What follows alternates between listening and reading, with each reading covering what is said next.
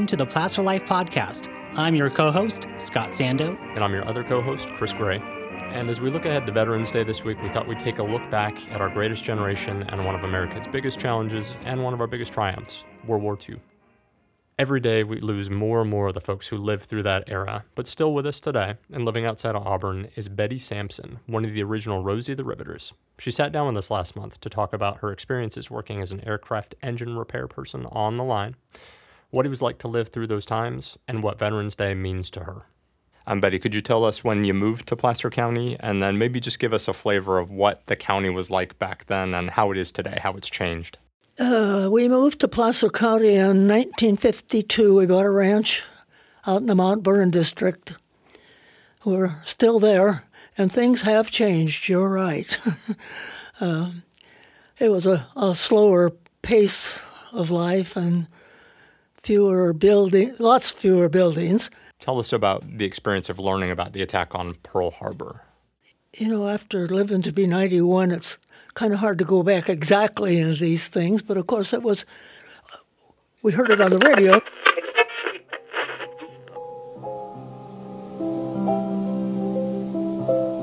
We interrupt this program to bring you a special news bulletin. The Japanese have attacked Pearl Harbor, Hawaii by air, President Roosevelt has just announced.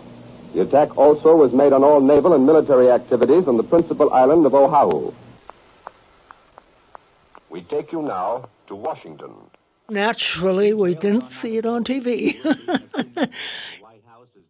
anyway, uh, I was going to Grant Union High School in Del Paso Heights, and I was in my junior year, and they offered an aircraft mechanics course, and we could get out of six months early and go to work, which is what I did. I took the aircraft mechanics course in high school, and I think we graduated on a Friday or Saturday. On a Monday morning, I was working at post schools at McClellan Air Force Base.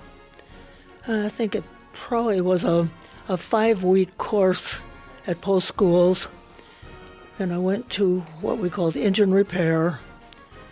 And uh, well, first I was making, I think, $89 a month, which was really big money. And then I got to $100 a month when I got into engine repair and started my, my work. And what was that first day on the job like? It was kind of exciting, really. And more, right when I went to work, there were some girls working, uh, ladies, girls, working, but not too many as they came on on board later on. Some of the girls that I worked or I went in this aircraft engine course with didn't follow through on it. They kind of went to office jobs and stuff when they got out and decided this is kind of hard work. So I don't know how long the building was, but they had the engines lined up and on a on a cable, a chain thing that pulled them one by one by one, and you'd each have a station. And as you moved up, I finally, uh, about the first year, I learned all the stations, so that I could take, you know, if somebody was off, they could say, "Betty, go do so and so today." So that was kind of interesting. I didn't have to do the same dumb thing all the time. I read somewhere where you bought your first car. Yeah, I bought my first horse first. You got your horse. then I bought a car. what was the name of your horse? Uh, Rex. And all he did was buck me off. I'm not kidding. Every time I got on him. That's one thing you can't accuse a car of. yeah.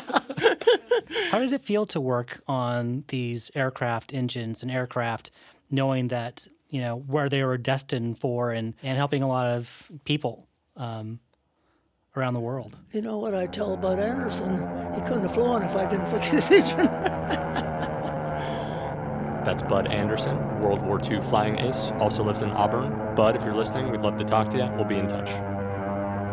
It, it was really, you, would think about this because, you know, there's room for error anywhere working on some. Of course, they're really well inspected and everything too, but you, you, you certainly thought about that angle of it. When you know that your nation's at war and you know that your work really is the foundation of us being able to, to kind of fight. Our world was patriotic. You know, some people think now that it's patriotic, but everybody was, and everybody worked together for this, and we even thought our president was really pretty great. No matter how long it may take us to overcome this premeditated invasion, the American people in their righteous might will win through to absolute victory. It's, it's hard to explain such a different world to you guys that weren't even born yet. How were you kind of keeping tabs on what was happening overseas? We'd go to the theater and, and see the uh, newsreels. Planes line up to take part in the greatest air invasion in history by the 1st Allied Airborne Army. Americans. Too, which was very informative. For a crossing of the Rhine in the north. It wasn't always clear what the outcome of the war was going to be. I can imagine, especially in the definitely earlier not, days. and you, you did had no idea how how long it was going on either. But the United States had lost the war. How did you view what would have happened? oh gosh, I've never really, I never really thought about that one. We couldn't lose the war, but we certainly could have had more attacks and, and or, or had serious attacks and things. You know, so I think it was on everyone's mind. Sure, yeah. And you bought war bonds. Getting your information, your news from the radio and from newsreels. Um, did that change the morale when you heard the news about the invasion at Normandy on D Day? Unconfirmed by Allied sources, of course, says that heavy fighting is taking place between the Germans and invasion forces on the Normandy Peninsula, about 31 miles southwest of Le Havre.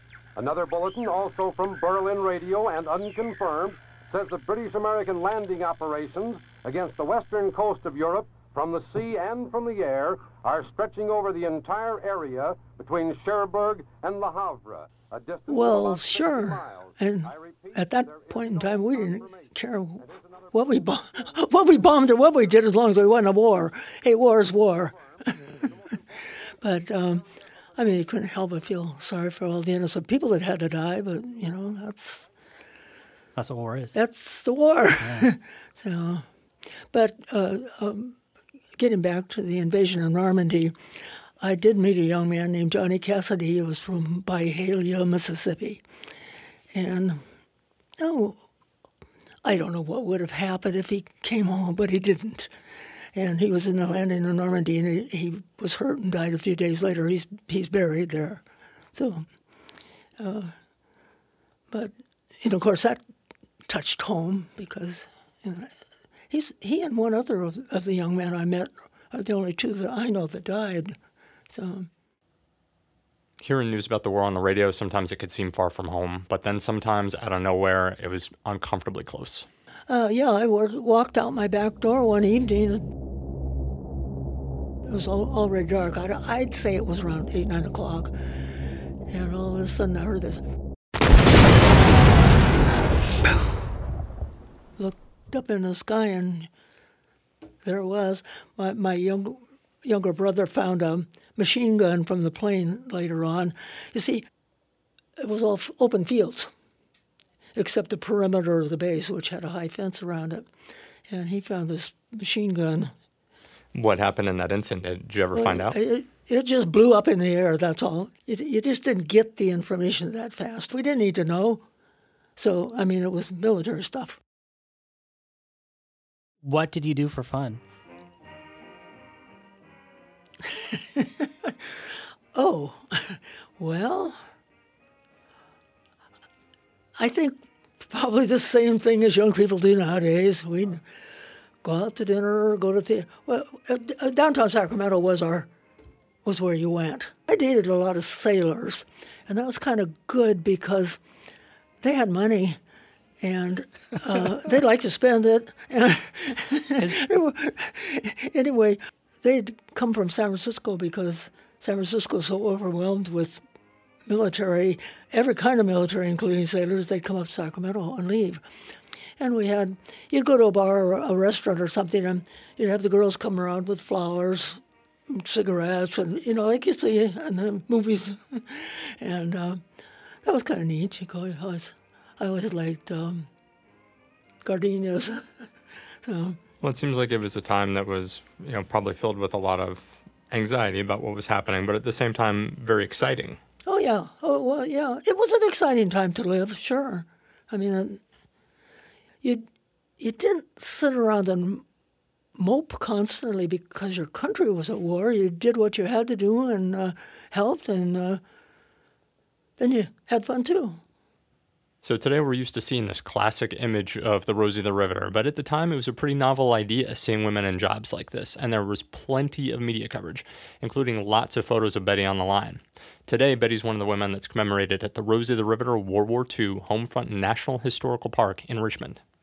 when when we think of um, women working um, in factories and building naval ships and working on airplanes, uh, we have the image of Rosie the Riveter, which is a, an icon.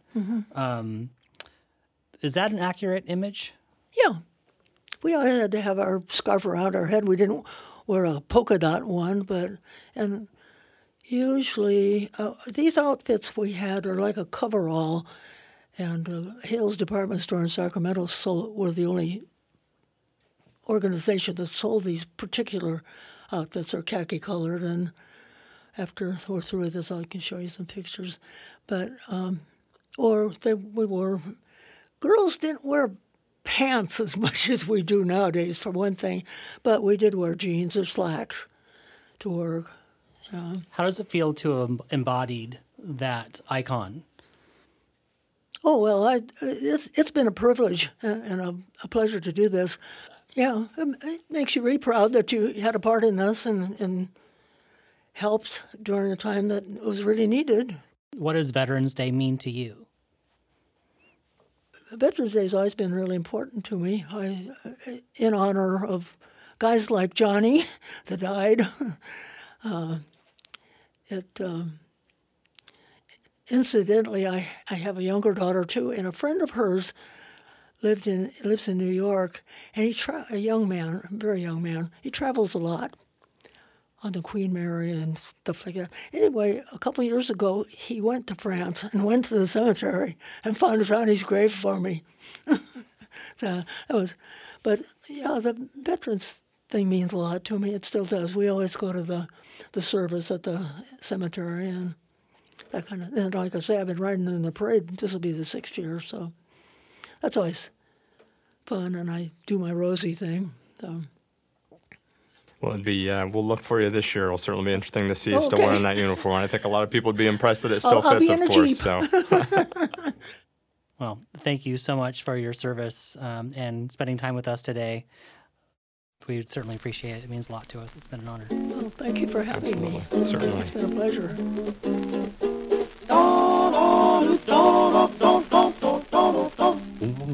All the day long, whether rain or shine. She's a part of the assembly line. She's making history, working for victory. Rosie, the riveter, keeps a sharp lookout for sabotage. Sitting up there on the fuselage, that little frail can do more than a man can do. Rosie.